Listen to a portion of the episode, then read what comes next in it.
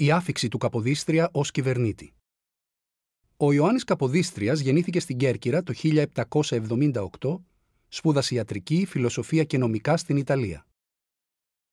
Το 1797 εγκαταστάθηκε στην Κέρκυρα όπου άσκησε το επάγγελμα του ιατρού.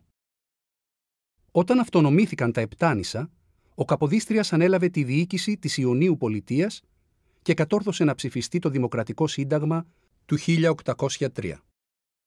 Το 1807 βρέθηκε στη Λευκάδα για να ανατρέψει την κατάληψη που επιχειρούσε ο Αλή Πασάς. Το 1816 ορίστηκε από τον Τσάρο υπουργός Εξωτερικών της Ρωσικής Αυτοκρατορίας.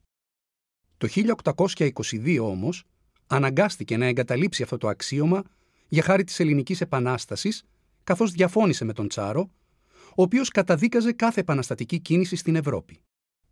Στην Εθνοσυνέλευση της Τριζίνας το 1827 ορίστηκε ως κυβερνήτης του νεοσύστατου ελληνικού κράτους.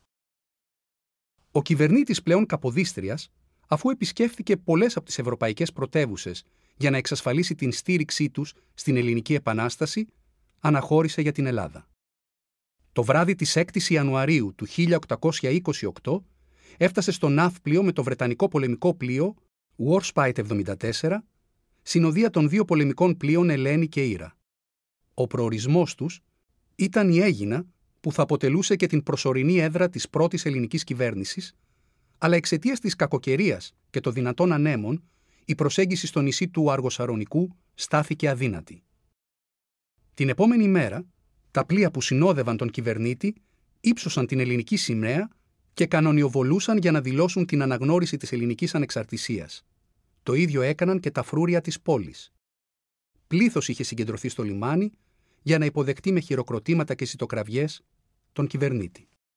Όταν ο Καποδίστριας αποβιβάστηκε στο ναύπλιο στις 8 Ιανουαρίου, το πλήθος της πόλης τον υποδέχτηκε ως σωτήρα. Ο νέος κυβερνήτης αντίκρισε για πρώτη φορά από κοντά την χαοτική κατάσταση στην οποία βρισκόταν το νέο κράτος. Χαρακτηριστικό της κατάστασης στην οποία βρίσκονταν οι Έλληνες τότε ήταν το γεγονός πως αναγνώριζαν ως άρχοντα όποιον φορούσε στολή. Έτσι πέρασαν τον Καποδίστρια για τον ταχυδρόμο. Ο Θεόδωρος Κολοκοτρώνη συμβούλεψε τον Καποδίστρια να φοράει πιο εντυπωσιακά ρούχα, έτσι ώστε να πείθει ότι ήταν ο κυβερνήτης. Μετά την υποδοχή του, ο κυβερνήτης κατευθύνθηκε στην Μητρόπολη του Αγίου Γεωργίου, όπου παρακολούθησε τη δοξολογία και μετέπειτα οδηγήθηκε στην οικία του Εμμανουήλ Ξένου για να υποδεχθεί τις αρχές του ναυπλίου. Αργότερα, αναχώρησε για τον προκαθορισμένο προορισμό του, την Έγινα. Και εκεί η κατάσταση που συνάντησε παρόμοια, όπως την περιέγραψε ο ίδιος και την μετέφερε ο Τερτζέτης. Ζήτω ο κυβερνήτης, ο σωτήρας μας, ο ελευθερωτής μας.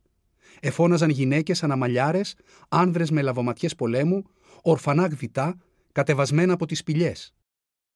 Δεν ήταν το συναπάντημά μου φωνή χαράς, αλλά θρήνος. Η γη ευρέχετο με δάκρυα.